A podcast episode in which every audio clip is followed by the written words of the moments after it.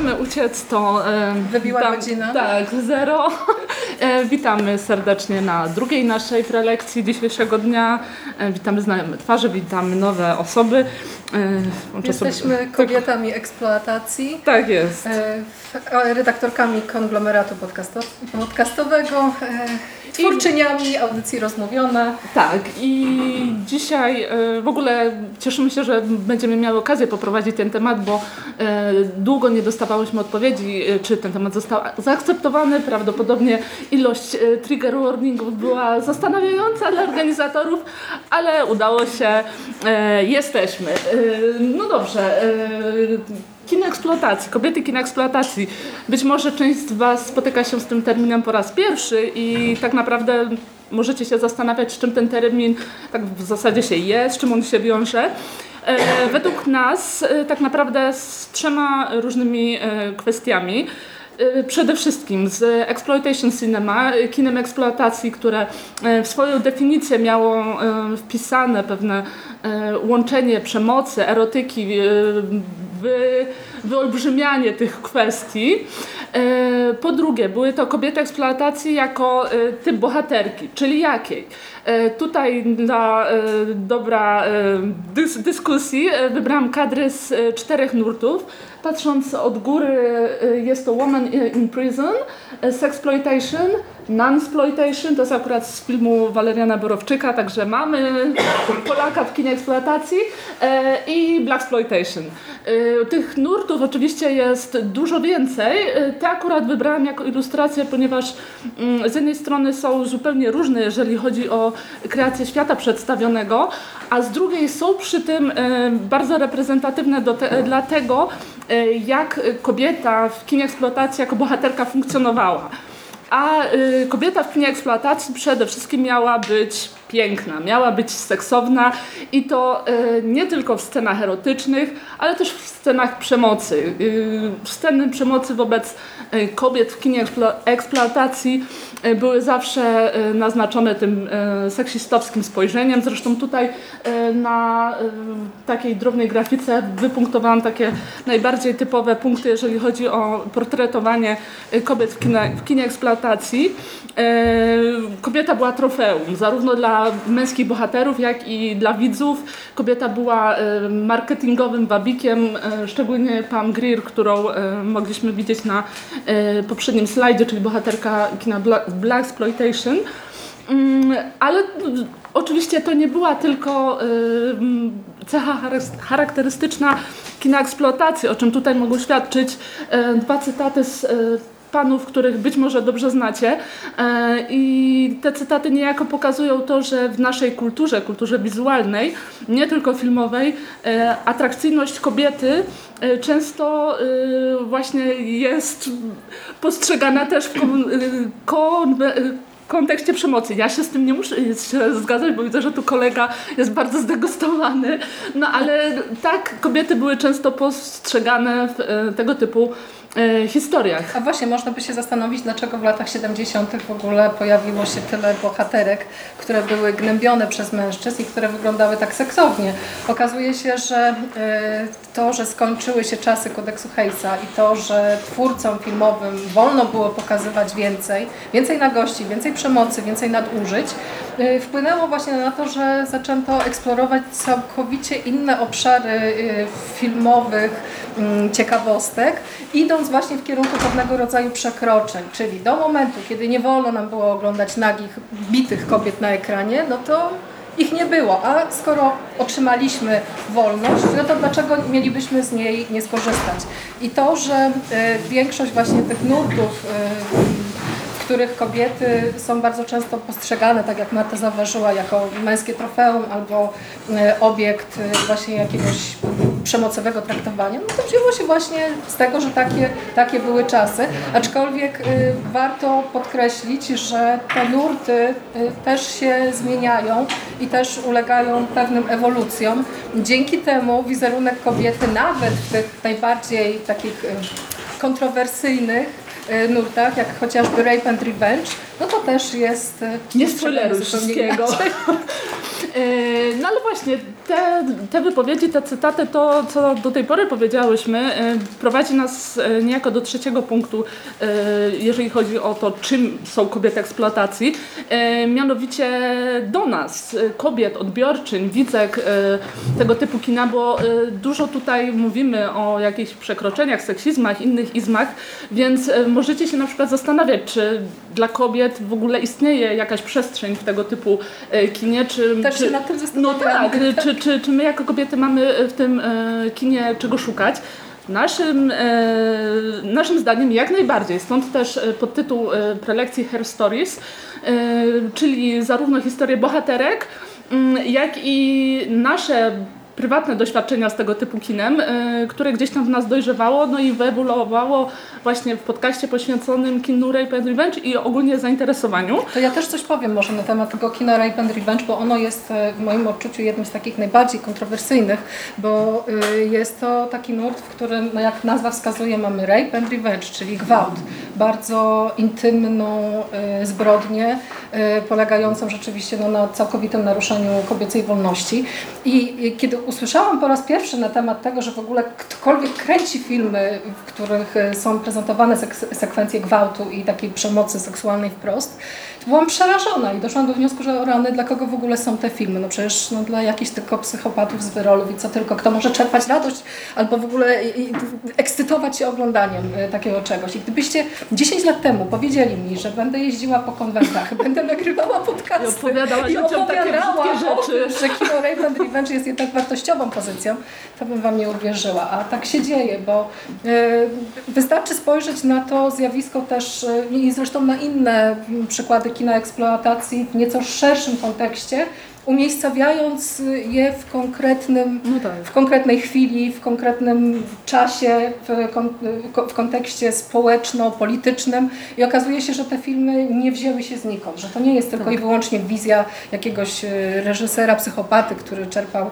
mm, no, radochę z pokazywania gołych, dręczonych kobiet. Tam jest coś więcej. No i właśnie i chcąc e, poprzeć tą naszą e, grunolotną tezę, którą postawiłyśmy sobie już na starcie, omówimy właśnie z jednej strony kino Rape and Revenge, ale też slashery, które być może są Wam w jakiś sposób y, bliższe. Y, konwencja jest bardziej znajoma, bardziej też przystępna. Tak, i, i przystępna. Y, Bogusia, jak już się pewnie domyśliliście, opowie Wam o Rape and Revenge, a ja akurat o slasherach, moi drodzy. Dokładnie tak. W dużym skrócie slashery opowiadają historię zamaskowanego mordercy, który poluje na niewinnych nastolatków, najczęściej w jakiejś okolicy im bliskie, jak obozy, akademiki, też przedmieścia. I okres największej popularności tego typu kina przypadł na lata 80. E, czyli w Ameryce był to okres konserwatywnej prezydentury e, Ronalda Reagana, co bardzo, się, e, bardzo rzutowało na to, jak slashery były postrzegane. W tamtych latach jako no, nurt z gruntu konserwatywny, moralizatorski. Główny morał był taki, że droga młodzieży, nie ćpaj, nie uprawiaj seksu przedmałżeńskiego, bo e, zginiesz. E, I oczywiście e, z biegiem lat ten, ten e, schemat się przetwarzał, ale no w latach 80. tak, tak to dokładnie wyglądało. Taką ilustrację wybrałam nie bez powodu, bo jak się zastanowimy, to rzeczywiście w jakiejś tam dyskusji publicznej na temat slasherów, rzeczywiście nasze największe zainteresowanie wzbudza kto? No raczej nie ofiara, tylko właśnie e, morderca. E, tacy jak Letterface, Freddy Krueger czy Jason Voorhees. Mm, I w zasadzie można się zastanowić, dlaczego tak się dzieje. W mojej opinii e, już niejako charakterystyka gatunku na to wpływa. E, mordercy są e, zabawni, mordercy są kuglarzami z piekła rodem, to jednostki przebiegłe. Natomiast nastolatkowie, czyli właśnie typowe ofiary, są kreowane jako no, ten nie do końca zachowujące się logicznie, no ale to jest zasada slashera. Gdyby nastolatkowie w slasherach zachowywali się logicznie, slashera by nie było. E, no ale to też powoduje to, że nasza uwaga jednak zazwyczaj się skupia na mordercy, bo nastolatkowie jawią się jako e, ci bohaterowie, którzy sobie na to zasłużyli.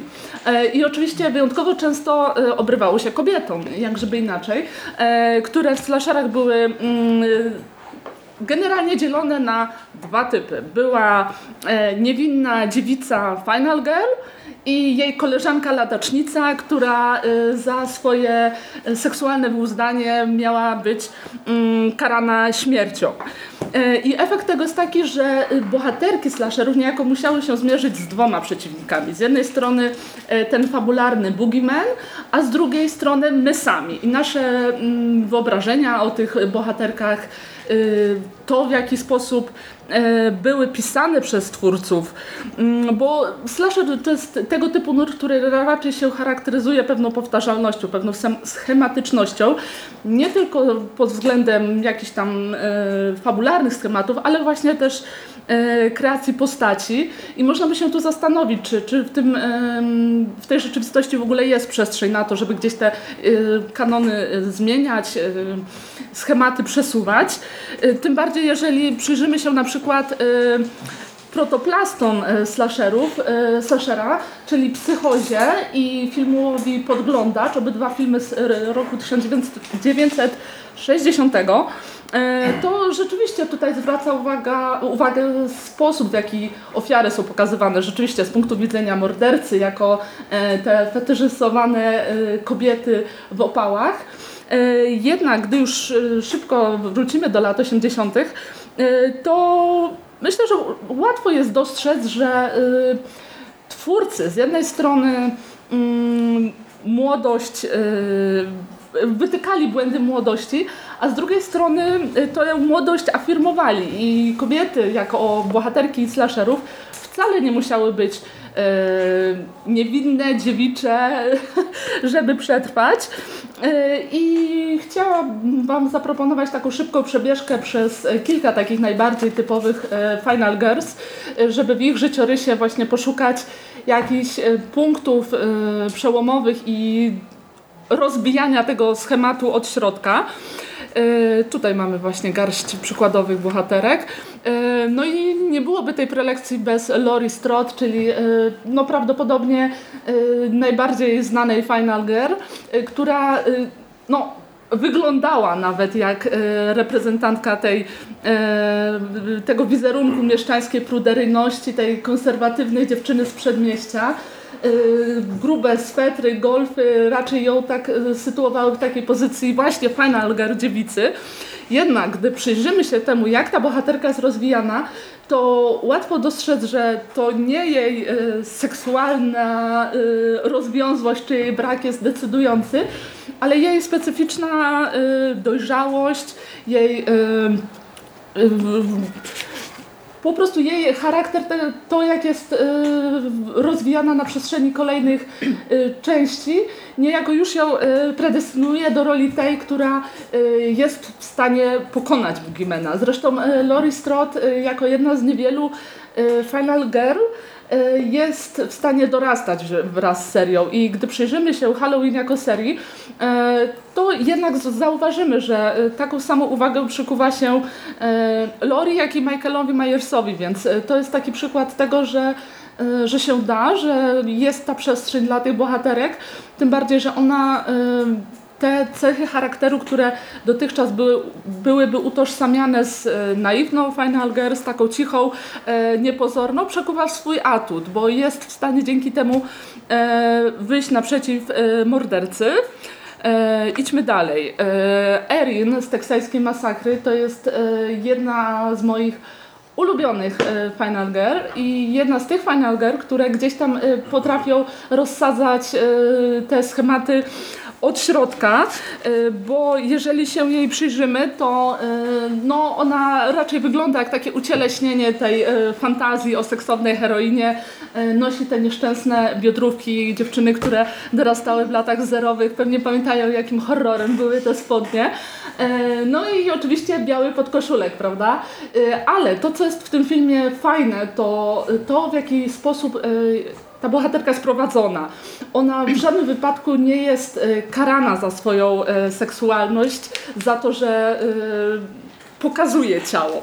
Wręcz przeciwnie, jej atletyczna budowa pomaga jej na tych teksańskich rubieżach przetrwać sytuację, w jakiej się znajduje. Co więcej, Erin jest tutaj też osobą decyzyjną. To jej jej sposób widzenia jest tym najważniejszym w grupie i to ona decyduje to, decyduje na temat tego, co grupa zrobi.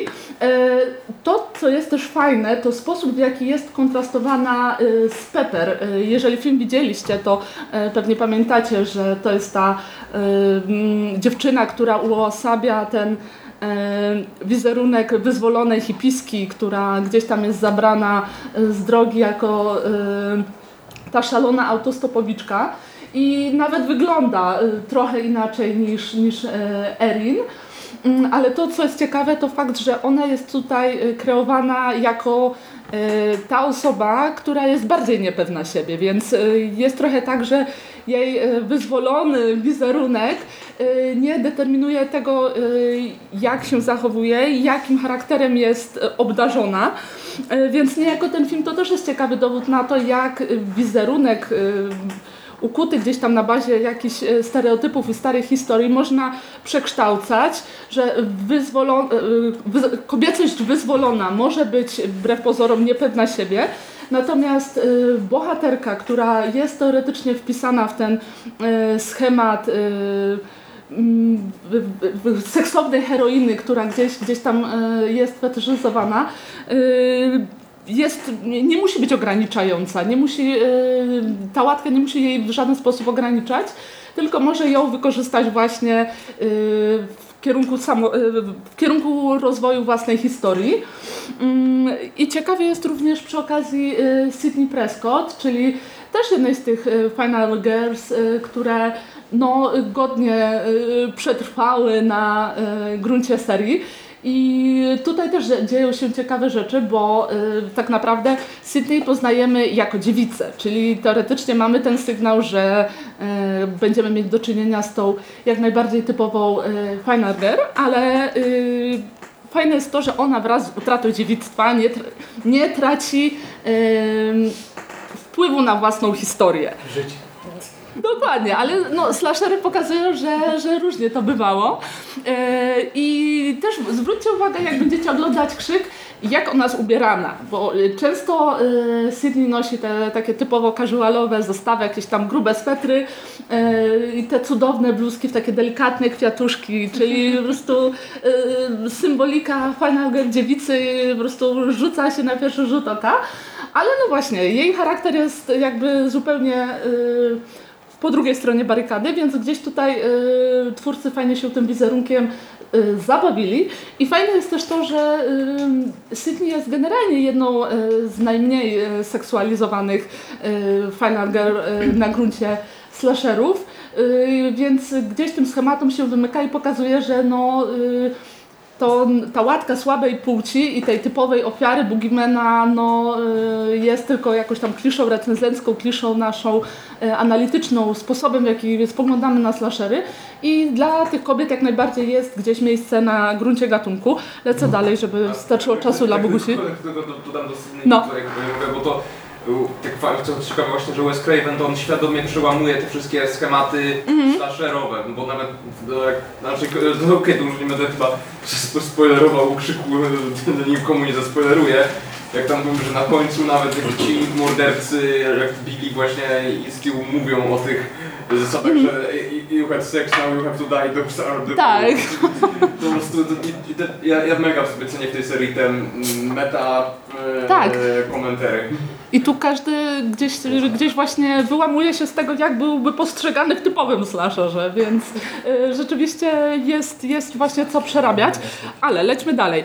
To jest generalnie film hicior i ja bardzo ubolewam, że jest tak bardzo mało znany. Oczywiście tytuł zapomniałam dać. E, Bal Maturalny 2, Witaj Marylu. Słuchajcie, slasher z lat 80., a... Yy, dziś w ogóle byłby postrzegany jako ten meta, film w stylu Wes'a Cravena, a mam wrażenie, że dzisiaj zupełnie nikt o nim nie pamięta, pewnie po części dlatego, że w pierwszej części dużo gorszej, by the way, e, grała Jamie Lee Curtis. E, no i tutaj wiadomo, jeżeli mamy pierwszą część Jamie Lee Curtis, no to kto będzie pamiętał o drugiej, w której nie gra nikt istotny, ale to jest w ogóle y, no, błędne podejście zupełnie, bo y, w balu maturalnym dwa dzieją się rzeczy. Mary Lou, nasza tytułowa bohaterka, to słuchajcie, to jest stuprocentowa ladacznica od samego początku. Pierwsza scena, w jakiej się pojawia, to jest y, scena spowiedzi. Mary Lou przychodzi do księdza, przychodzi do konfesjonału y, i spowiada się z takich strasznych grzechów jak niesłuchanie rodziców, czy grze, z grzesznych stosunków z chłopcami ze szkoły. No i tam klecha ją tam oczywiście y, straszy ogniem piekielnym, na co Mary Lou y, mówi, że wszystkie te grzechy to była czysta przyjemność, a na koniec tej sceny szminką pisze na konfesjonale, że chce się zabawić, dzwoń do Mary Lou więc e, tutaj już w ogóle dostajemy rozsadzenie schematu e, kobiety, dziewicy, która musi e, zachować tą czystość, żeby mieć rację bytu w slasherze.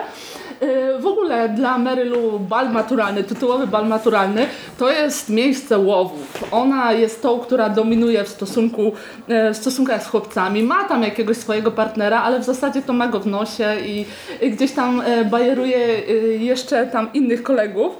E, jest no, przeboska scena w tym filmie, gdy Mary Lou właśnie podrywa kolejnego absztyfikanta, on początkowo niepewny, e, no a w końcu e, mówi mu takie słowa, to duży, wolny kraj. I chłopiec w końcu kapituluje, bierze łyk alkoholu i kwituje całą sytuację słowami Boże błogosław Amerykę, więc wiecie, tu jest już Przypominam, to są lata 80., a film jest tak y, y, autoironiczny w kontekście tych schematów kina z lat 80., że naprawdę y, warto go sprawdzić.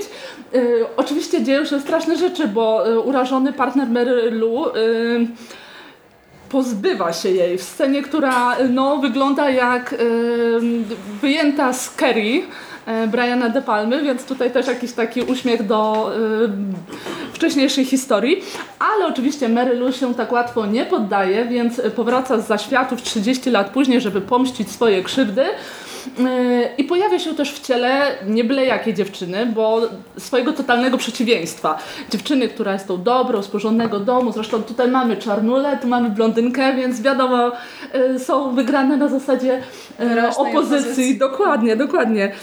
I ta nasza biedna Wiktoria pod wpływem Mary Lou w ogóle rozkwita, e, gdzieś tam wyłamuje się ze swojego jakiegoś tam konserwatywnego e, środowiska i jest dla wyuzdanej Merylu tym naczyniem, które rozsadzi cały ten e, konserwatywny światek w posadach i im dalej w akcję, tym Wiktoria coraz bardziej podjudzana przez tego strasznego ducha Merylu, no już w ogóle popuszcza wodze fantazji, grze, nuci grzeszne piosenki Elvisa Presleya, e, całuje się z koleżankami, obściskuje się z ojcem e, i e, ujeżdża konia na biegunach z piekła rodem. Tutaj są takie dwa małe kadry, piękna scena. Więc no, generalnie doprowadza swoją matkę do szału. Matkę, która wygląda jak e, kopia matki z Kerry. Jeżeli widzieliście, to pamiętacie mamuśkę, że była tam raczej bardzo restrykcyjną e, kobietą. Więc tutaj też e, te podobieństwa są widoczne. Generalnie jest tak z tymi wizerunkami Final Girl, że pokazują, że właśnie jest, jest to miejsce na zupełnie inną historię i też jest fajne to, że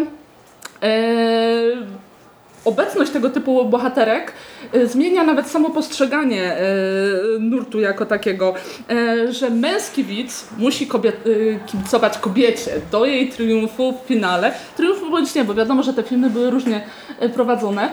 Co ciekawe, nawet sam finał bywał czasami krytykowany jako ten, który gdzieś tam e, pokazuje, że e, jest to moment zagrażający kobiecości, no bo jednak bywało tak, że w tych e, slasherowych finałach e, kobieta niejako musi przejąć ten faliczny obiekt typu maczeta czy, czy, czy cokolwiek innego i tylko wtedy jest w stanie pokonać Bugimena.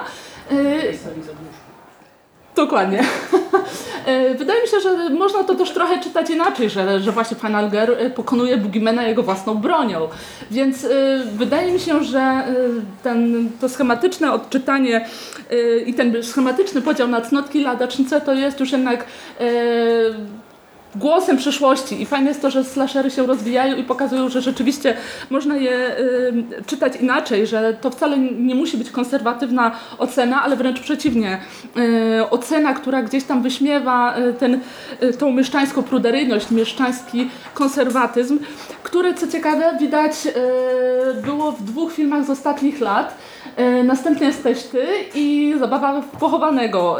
Pewnie kojarzycie, bo to były filmy E, dość e, mimo wszystko znane i lubiane, ze świetnymi Final Girls, e, które właśnie pokazują to, o czym powiedziałam, że, że slashery spokojnie można czytać jako właśnie wyszydzanie tej konserwatywnej właśnie opresyjności, bo zarówno Erin, jak i Grace wykorzystują pewien schemat w jaki są postrzegane tej delikatnej kobiety, którą trzeba się zaopiekować, E, żeby właśnie pokazać swoją e, inną zupełnie stronę, wyjść poza te właśnie ograniczenia. I w finale obydwie panie e, no, zmiatają z powierzchni ziemi postrzeganie kobiety wyłącznie w kategorii żony.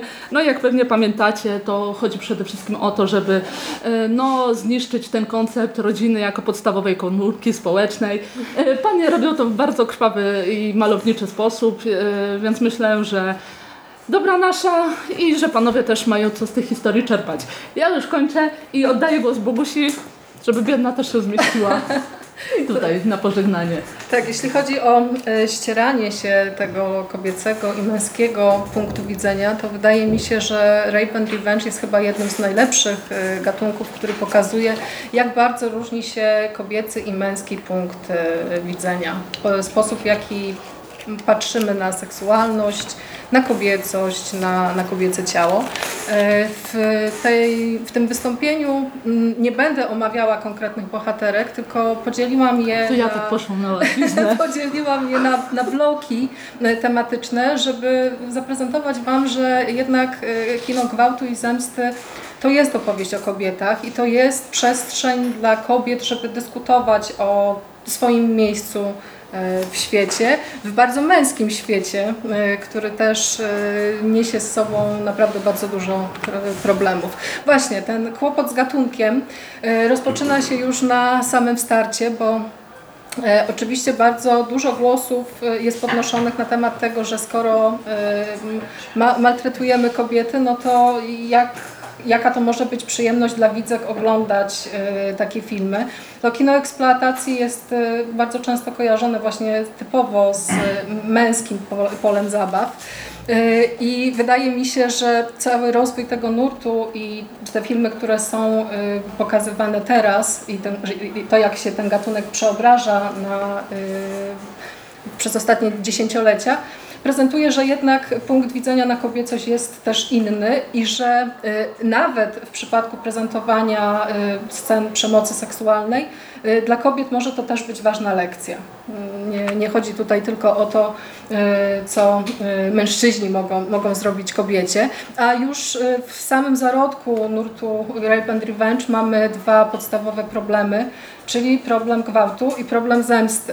Te filmy charakteryzują się bardzo często taką typową trójaktową podziałem, podziałem fabuły, w którym pierwszy akt to jest właśnie ta scena gwałtu, bardzo często plastyczna, wizualna, bez y, upiększeń. Drugi segment stanowi rekonwalescencja bohaterki, zdrowienie, ten proces y, leczenia ran i pewnego dojrzewania do wzięcia sprawy w swoje ręce. Natomiast trzeci no to już jest ta krwawa zemsta. Krwawa zemsta, która powinna przynosić oczyszczenie i to jest właśnie jeden z ważniejszych y, etapów prezentowania każdego z tych filmów. Czy to oczyszczenie się pojawia? Jest to kwestia dyskusyjna. Wydaje mi się, że jeszcze kilka... Y, cofnij na to, proszę. Tak, tak. Y, to, co jest najważniejsze w przypadku kina Rape and Revenge, to jest ciało. Ciało kobiety, które staje się właśnie tą areną przemocy. Y, ciało, które jest bardzo często wystawiane na wszelkiego rodzaju, no właśnie, przemoc seksualną, przemoc e, dosłowną, polegającą na tym, że bohaterki są no, no, bite, dźgane nożem. Postać z, postać z ostatniego domu po lewej, niewinna Marii, nie zostaje tylko i wyłącznie zgwałcona. Ona ma też wycięte na piersi, wyciętą na piersi ksywę swojego oprawcy, co też wydaje mi się jest no, dość istotnym elementem. W przypadku kina Rape and Revenge dostajemy bardzo często sceny zdzierania ubrań, co y, można odczytać oczywiście symbolicznie jako takie pewnego rodzaju odzieranie kobiety z, z godności i w ogóle całe to kwestionowanie kobiecości i kobiecego miejsca w męskim świecie jest czymś, co znajduje się w DNA tego, tego gatunku bardzo mocno. Kobiety są karane za różne rzeczy w tych, w tych filmach. Najczęściej za atrakcyjność, chociaż za chwilę będę mówiła o tym, w jaki sposób możemy te ofiary w kinie Rape and Revenge podzielić. No i okaże się, że tak trochę sobie ale y, do, do, dojdziemy, do tego, do, dojdziemy do tego za chwilę. Czymś, co y, w, w omawianiu tego nurtu przynosi najwięcej jakby problematycznych treści, jest seksualizacja przemocy. I wydaje mi się, że y, no dla mnie, jako kobiety oglądającej te filmy, oczywiście nie ma absolutnie niczego przyjemnego z tego, że widzę, jak kobieta jest bita, ciągnięta przez las i, i, i, i co tylko. Tak jak wspominałam, to złagodzenie cenzury wpłynęło na to, że jednak y, dostajemy dużo tych obrazów, obrazów no, bez, bez cenzurowania, bez wycinania. Te sekwencje są długie, męczące, bardzo niewygodne dla, y, dla, dla widza.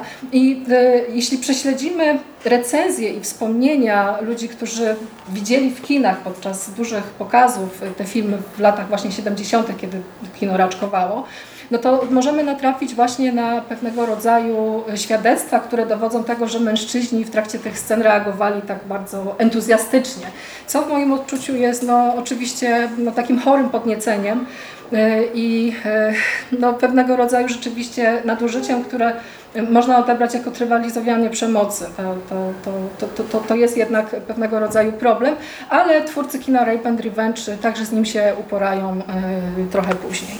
No właśnie, żeby odczuć traumę bohaterki, żeby zrozumieć jak koszmarnym doświadczeniem jest gwałt, Gwałt, który podkreślę to jeszcze raz, jest zbrodnią taką bardzo, bardzo intymną, bardzo osobistą, no to musimy patrzeć, jak bohaterki są gwałcone.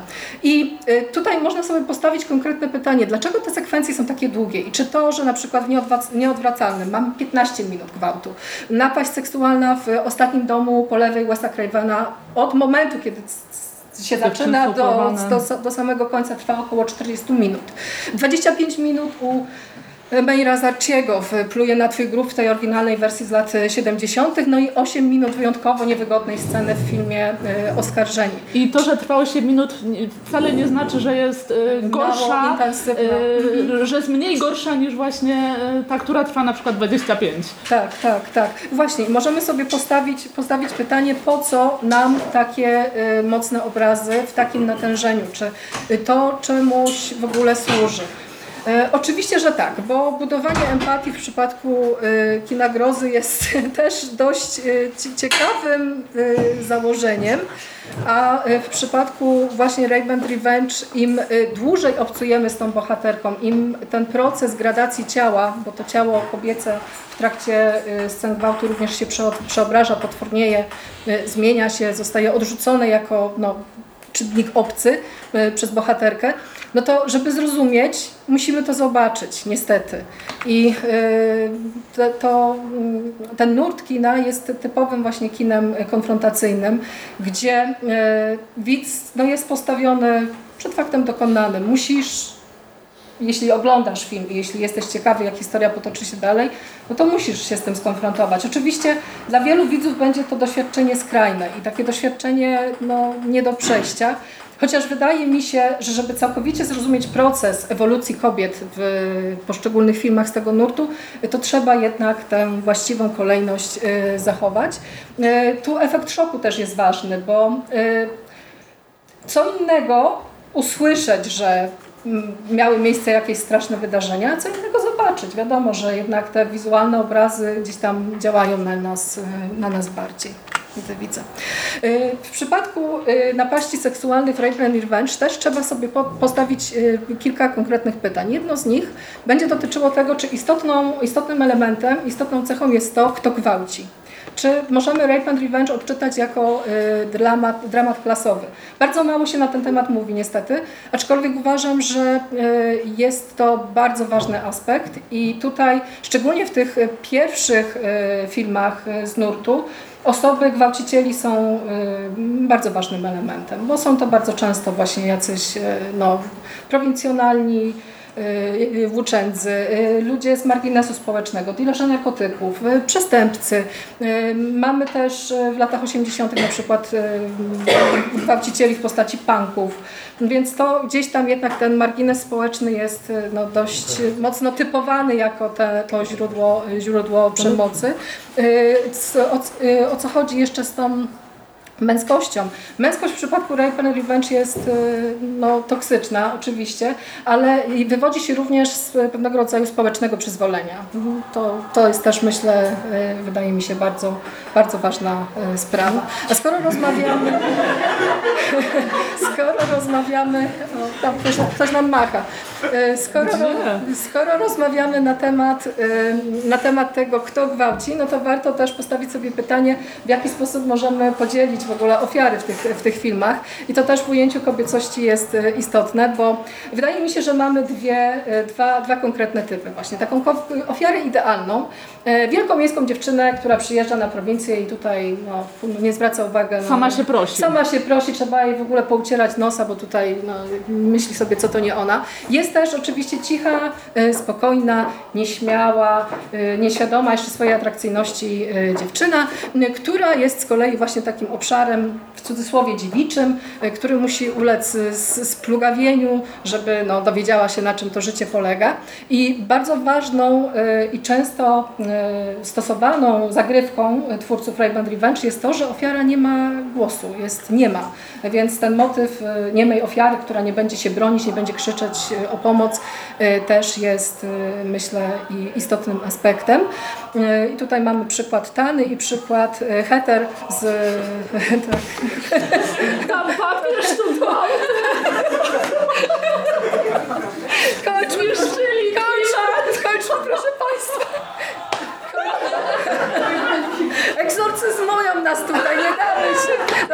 Dalej.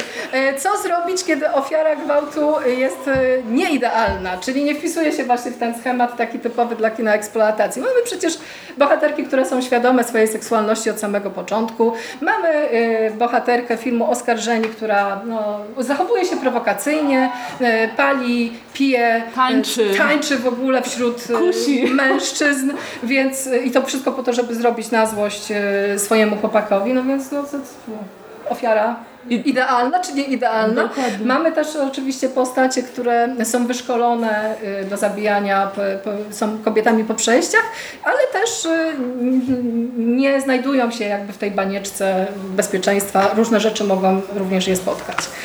Tak, Mścicielka zdrowieje, drugi, y, drugi etap kina Rape and Revenge, proces rekonwalescencji, ciało kobiece poturbowane, podźgane, zmaltretowane yy, zdrowieje. Odzyskiwanie ciała y, w Rape and Revenge jest też bardzo ważnym aspektem kobiecości. Yy, stanowi yy, ten moment pogodzenia się z traumą y, i w ogóle te sekwencje y, zdrowienia bohaterek, które czasami w niektórych filmach są pomijane, wydają mi się też istotne z perspektywy widza, ponieważ my też mamy wtedy czas, żeby oswoić się żeby zrozumieć, co się dzieje, spróbować poempatyzować trochę z bohaterką i do pewnego stopnia no, docenić jej decyzję, że jednak y, chce wyjść poza te, y, ten obszar ofiary. Podkreślanie seksualności lub też negowanie swojej seksualności, to w, w przypadku odzyskiwania ciała jest bardzo ważną rzeczą. Reżyserowie ogrywają to na właśnie dwa sposoby. Albo bohaterka z takich właśnie luźnych ciuszków nagle przeobraża się w seks demona, paradującego w jakichś tam kusych spódniczkach, maluje usta czerwoną szminką, zakłada e, buty na obcasie, gdzieś tam przebiera się, przeobraża w kusicielkę.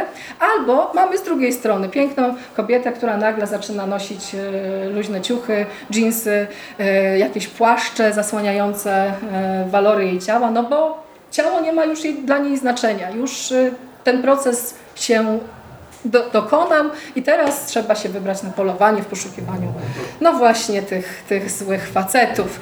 A źli faceci mają konkretne wyobrażenia na temat mścicielek.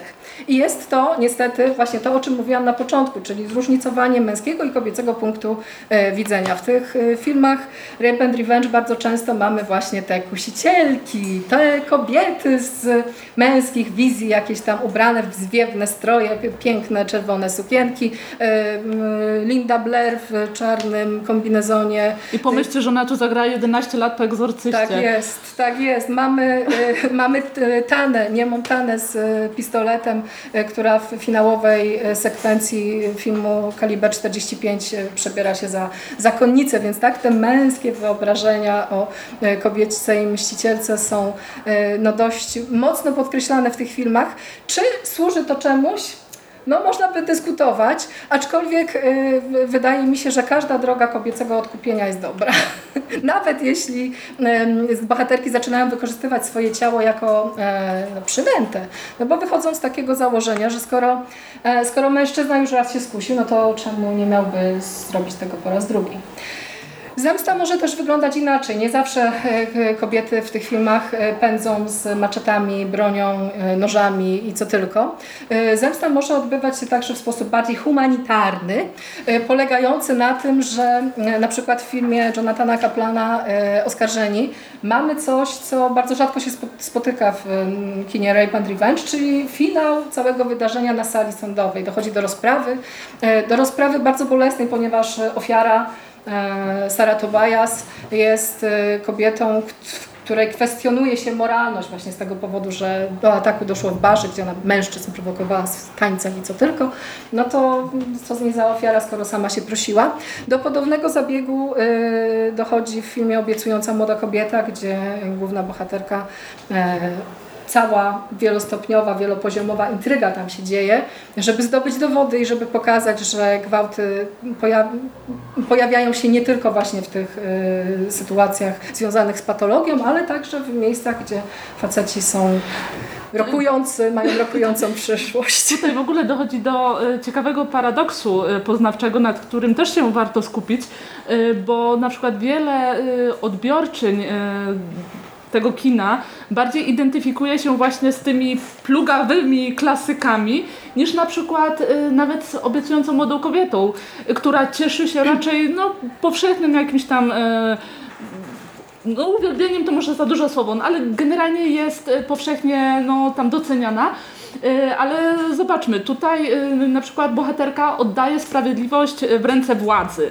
A no, w realu wiemy, jak, jak, jak takie sprawy wyglądają i jak ta cudzysłowie władza traktuje kobiety po takich przejściach, więc paradoksalnie więcej jakiejś takiej eskapistycznej e, frajdy mogą dawać te filmy przemocowe, więc ja to, jest też, to jest też taki punkt, nad którym warto się zastanowić i który też pokazuje, że w tych filmach jest jakby potencjał dla naszego kobiecego odczytania i poszukania może czegoś dla siebie y, na gruncie tego nurtu.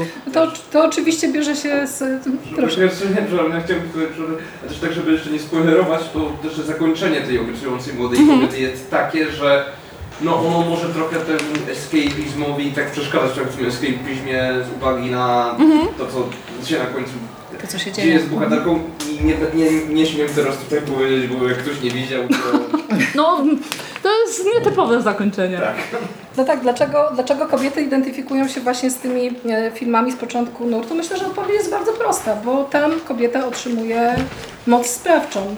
Rzeczywiście bierze się pistolet, bierze się nóż, bierze się maczetę, cokolwiek i się i, i dokładnie tak, i biegnie się i wymierza sprawiedliwość. E, co też jest... A, uciekł nam jeden slajd. O, tak. Tam. Przepraszam. E, chciałam też odnośnie e, właśnie tych różnic w męskich i kobiecych uogólniając, przedstawiciela gatunku, podkreślić w jaki sposób są traktowane właśnie te sceny zemsty, te sceny finałowe.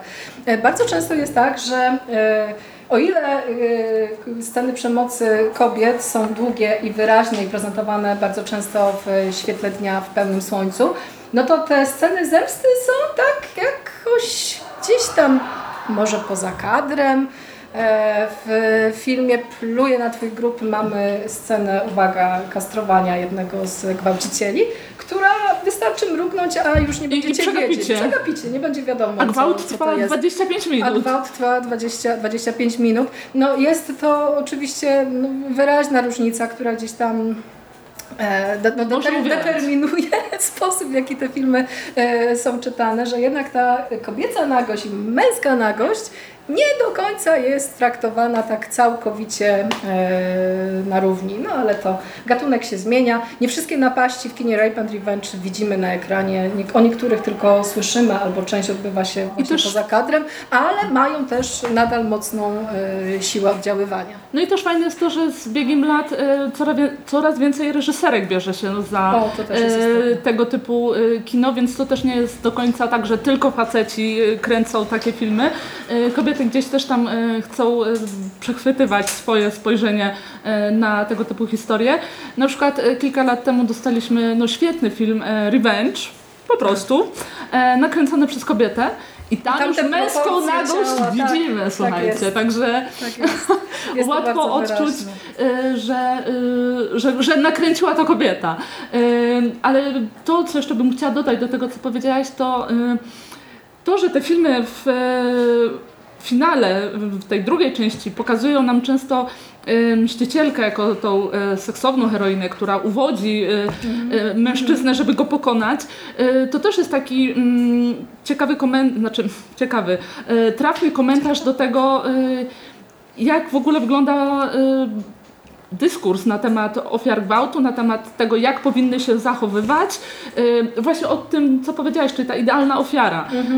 Y, Idealna ofiara powinna być taka, siaka, owaka, żeby sobie zasłużyć na nasze współczucie.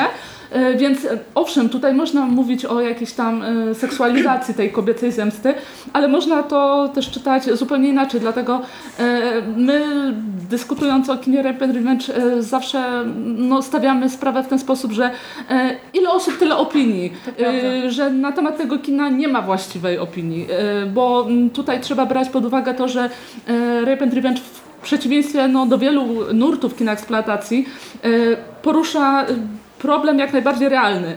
No, nie oszukujmy się, zamaskowany morderca z maczetą raczej nas nie napadnie, e, a no, gwałt jest no, niestety doświadczeniem powszechnym, prawda? I, i jak najbardziej bliskim e, bez względu e, na płeć. Więc tutaj jest jasne, że zupełnie inaczej będzie się rzutowała ocena na tego typu filmy. Już ostatni tak. No to, to cofnij jeszcze, bo to, to tak. jest to, ta, No, to więc-. Tak, więc, więc, tak tylko chciałam dodać, że, że, że nie ma jedynej właściwej opinii i to jest fajne, że możemy dyskutować, możemy wymieniać się opiniami, no i tyle. Tak, je- jedna, właści- jedna właściwa opinia. Czas się kończy, więc na finał to chciałabym jeszcze powiedzieć właśnie o tym procesie oczyszczenia, o tym trzecim etapie, o tym katarzis, które przychodzi właśnie już po tych e, scenach e, zemsty.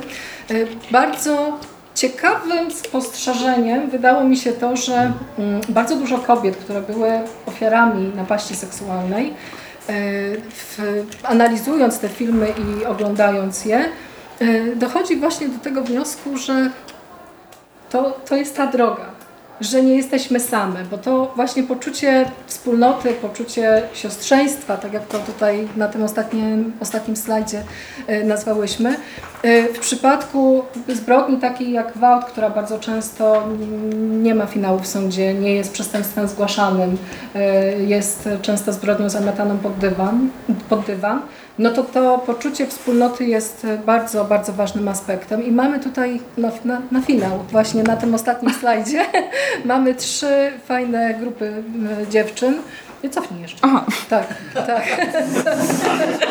przepraszam, to już ta pora. To już ta pora. E, Mamy Brendę i jej e, gang e, dziewcząt z filmu Dzikie ulice. Mamy mm, Ladies Club, klub kobiet, e, w którym to są lekarka, policjantka, e, kura domowa w cudzysłowie, czyli kobiety z różnych jakby sfer społecznych. E, I mamy A Gun for Jennifer, czyli no, ta, taką najbardziej punkową, zbuntowaną e, grupę e, dziewczyn, które no, są kobietami po przejściach, ale dbają o swoje interesy, potrafią strzelać, e, biją się, są takie właśnie twarde, Twarde. babki. No i ta świadomość wspólnoty, świadomość tego, że nie jesteśmy same, jest czymś, co no, wypływa z tych filmów. Jest, myślę, no, taką najlepszym spuentowaniem Tak. tego, w jaki sposób ten gatunek się, się rozwija, bo to trwa nadal, bo nawet Tak. i obiecująca młoda kobieta też daje jakieś takie poczucie właśnie oczyszczenia i tego, że no, zbrodnia się dokonała, tak. ale możemy coś z tym zrobić. My nie zachęcamy, nie odradzamy. Generalnie to jest taki temat, który, do którego trzeba najlepiej podejść e, Z otwartym z otwartym umysłem. Może się zaskoczycie. E, Tutaj na koniec taka e, mała reklama z naszej strony. Jeżeli zainteresowało Was e, to, o czym opowiadałyśmy, to zgadnijcie co, mamy cały cykl podcastów poświęconych filmu Gwałtom i Zemsty, więc jeżeli Was y, ten temat interesuje, chcecie może poznać jakiś film, na który y, nie trafilibyście Albo chcecie się z nami nie zgodzić. Albo oczywiście jesteśmy otwarte na jakiekolwiek oceny i dyskusje, to wpiszcie po prostu w Google kobiety eksploatacji, znajdziecie nas kobiety eksploatacji na e, antenie konglomeratu podcastowego. E, od stycznia prowadzimy ten e, cykl, także kilka filmów już zdążyłyśmy omówić, więc różnych. dzięki, że przyszliście, dzięki za otwartość e, na taki temat i no dziękuję!